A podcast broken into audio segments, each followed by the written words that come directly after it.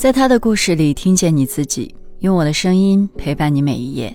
嗨，这里是由喜马拉雅和网易人间一起为你带来的女性故事电台，我是为你讲故事的晨曦。今天要和你分享的是，妈妈，有了弟弟，你还会记得我吗？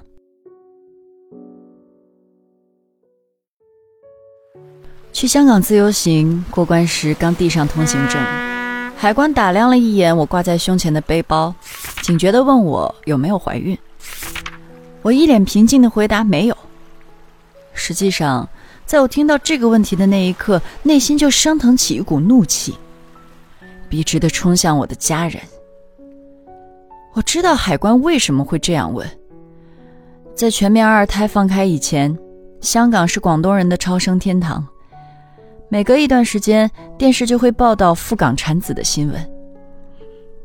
我妈就是无数个曾到香港生二胎的女人之一。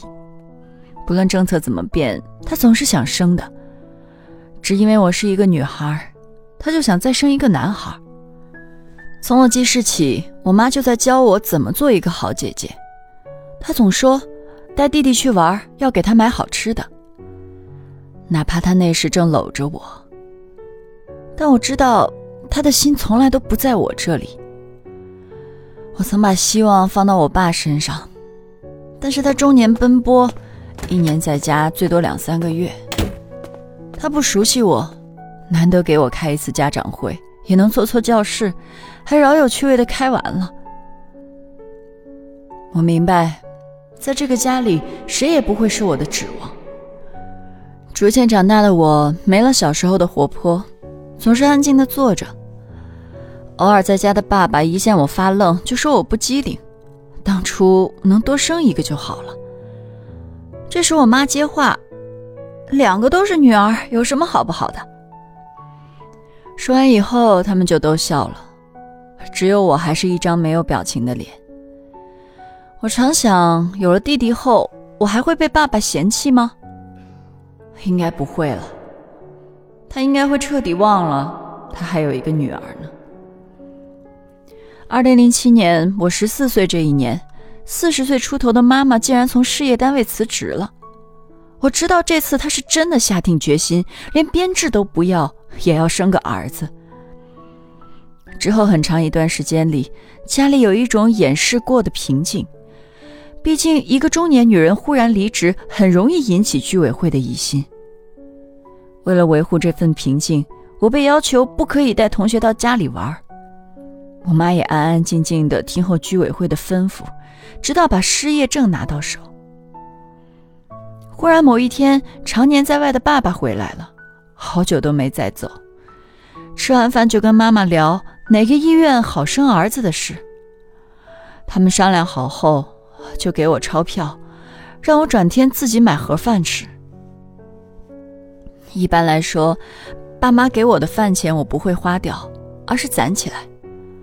我有一个漂亮的饼干盒，只要手里有一个钢镚，我都会往里放。每次爸爸骂完我以后，我都会打开饼干盒，像玩扑克牌一样，一张一张的数着花花绿绿的钞票。那是我的安全感。大概也是从那时候开始，我总是习惯性的咬指甲。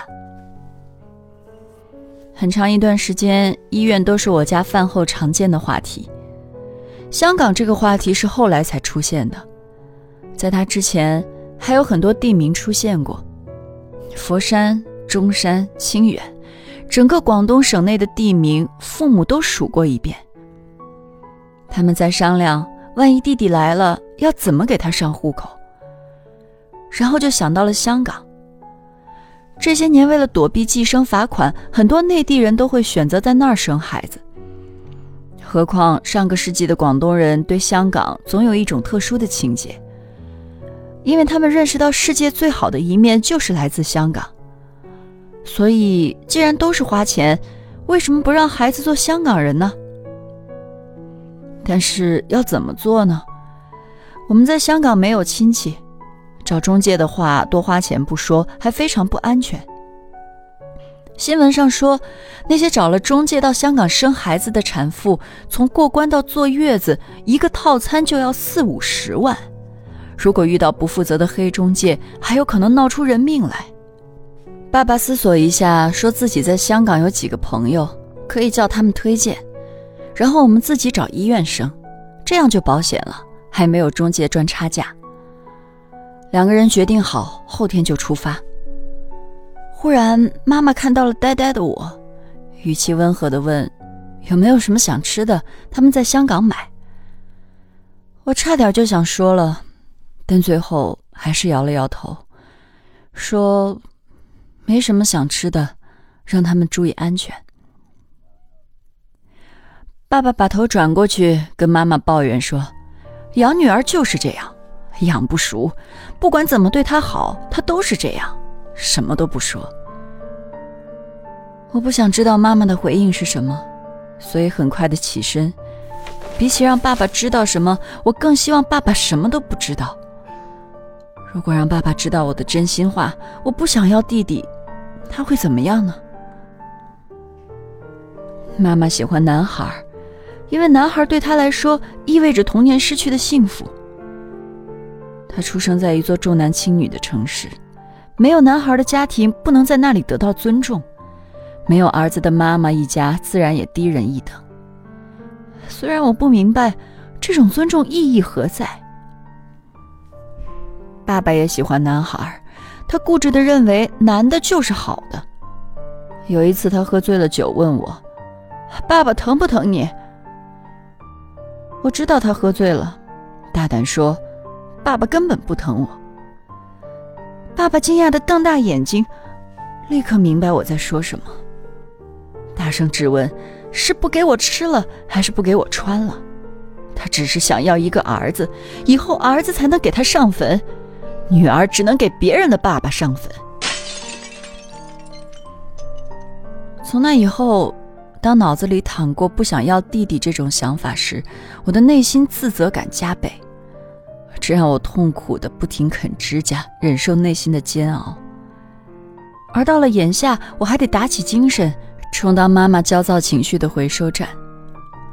自从开始备孕以来，因为生怕被居委会盯上，妈妈只能把生活简化成菜市场家之间的两点一线。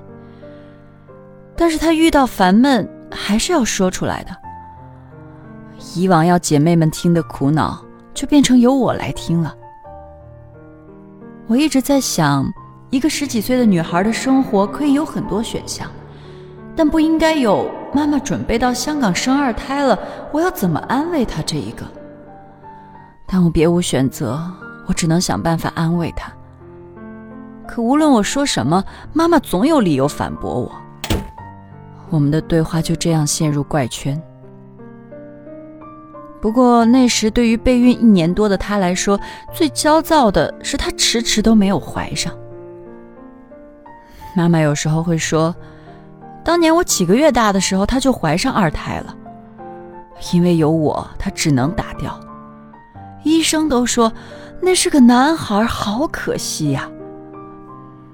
一句“好可惜”还不足以表达她的遗憾之情。她又说了几次，完全没注意到我的脸色已经越来越难看。在那一刻，我觉得自己有罪，性别就是我的原罪。如果我是男孩就好了，就皆大欢喜了吧。备孕近两年，妈妈总算怀上了，我们家过上了一段安静的日子。爸爸工作，妈妈安胎，我去上学，三个人走着三条路。这个时候，妈妈不时出现的焦躁，反而像粘合剂，把我和妈妈的关系粘得更紧密了一点。有一天，我和妈妈一起吃饭。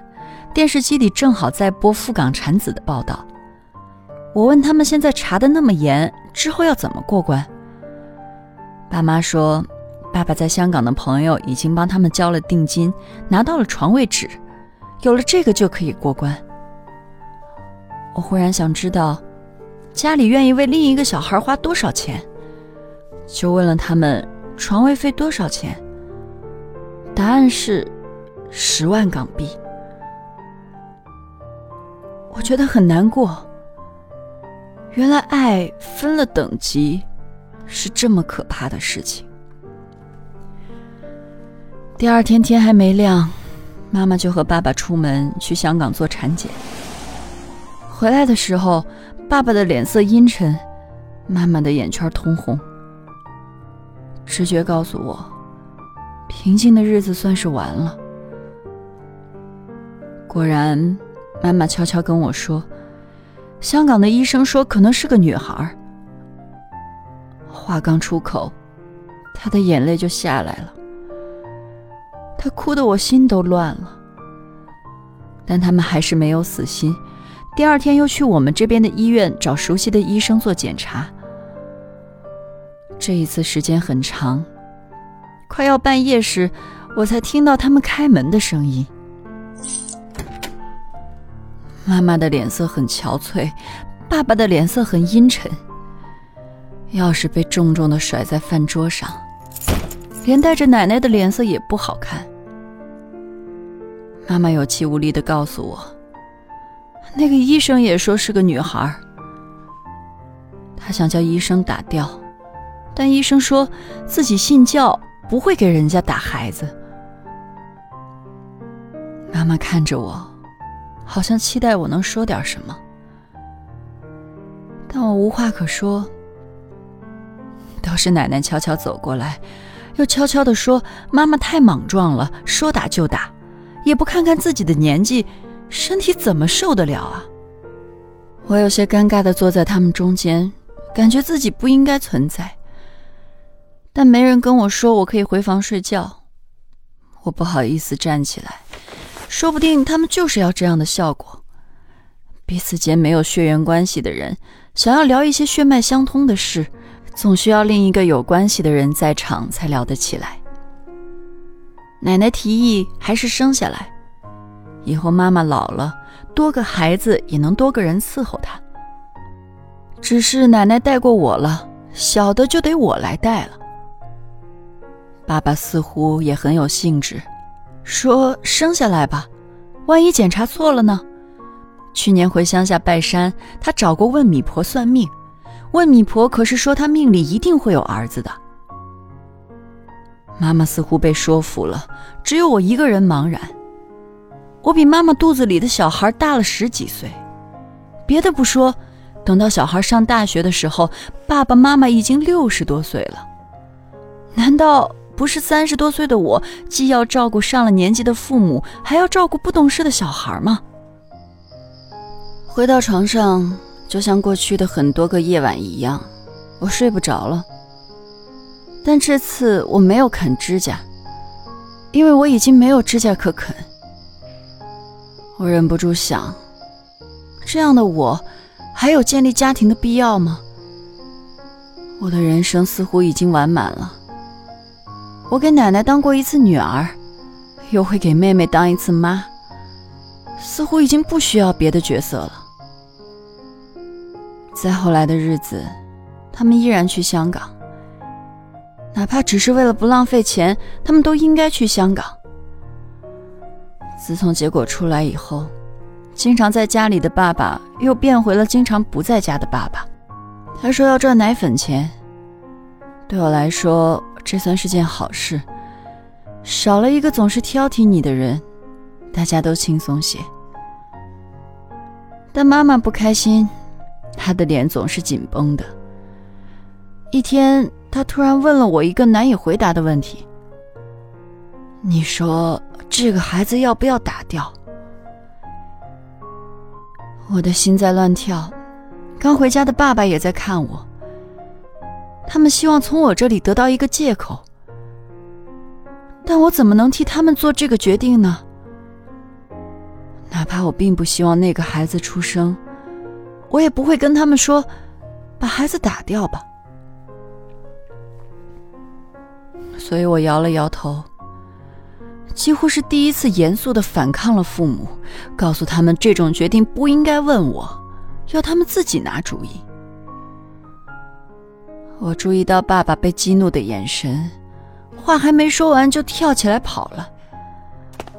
刚跑进房，关上门，就听见我爸大声说：“生个女儿就是这样了，连一点主意都不能替他们拿。”我听得手心都在出汗。连忙把房门锁了。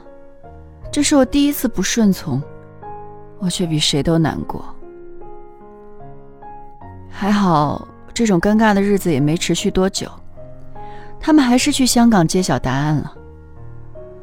就在我慢慢平复内心时，爸爸从香港打来电话，说恭喜我多了一个妹妹。但我没从他的话里听出恭喜的意味。我不知道自己该怎么回应，只能出于礼貌嗯了一声。爸爸很快就把电话挂了，十六岁的我却陷入了深深的迷梦中。从备孕到生产，两三年的时间。我妈费尽心思，花费几十万，最终得到的还是一个女儿。她会崩溃吗？而我，就这样成为了一个孩子的姐姐吗？他们往后又会怎么对待我？所有的疑问都压在喉咙，但是没有答案。我看着自己烂红的右手，忽然觉得。还是多爱自己一点比较好。今天的故事就分享到这儿，感谢你的收听，欢迎在音频下方留下你的感受和故事，与千万姐妹共同成长，幸福相随。我是晨曦，下期见。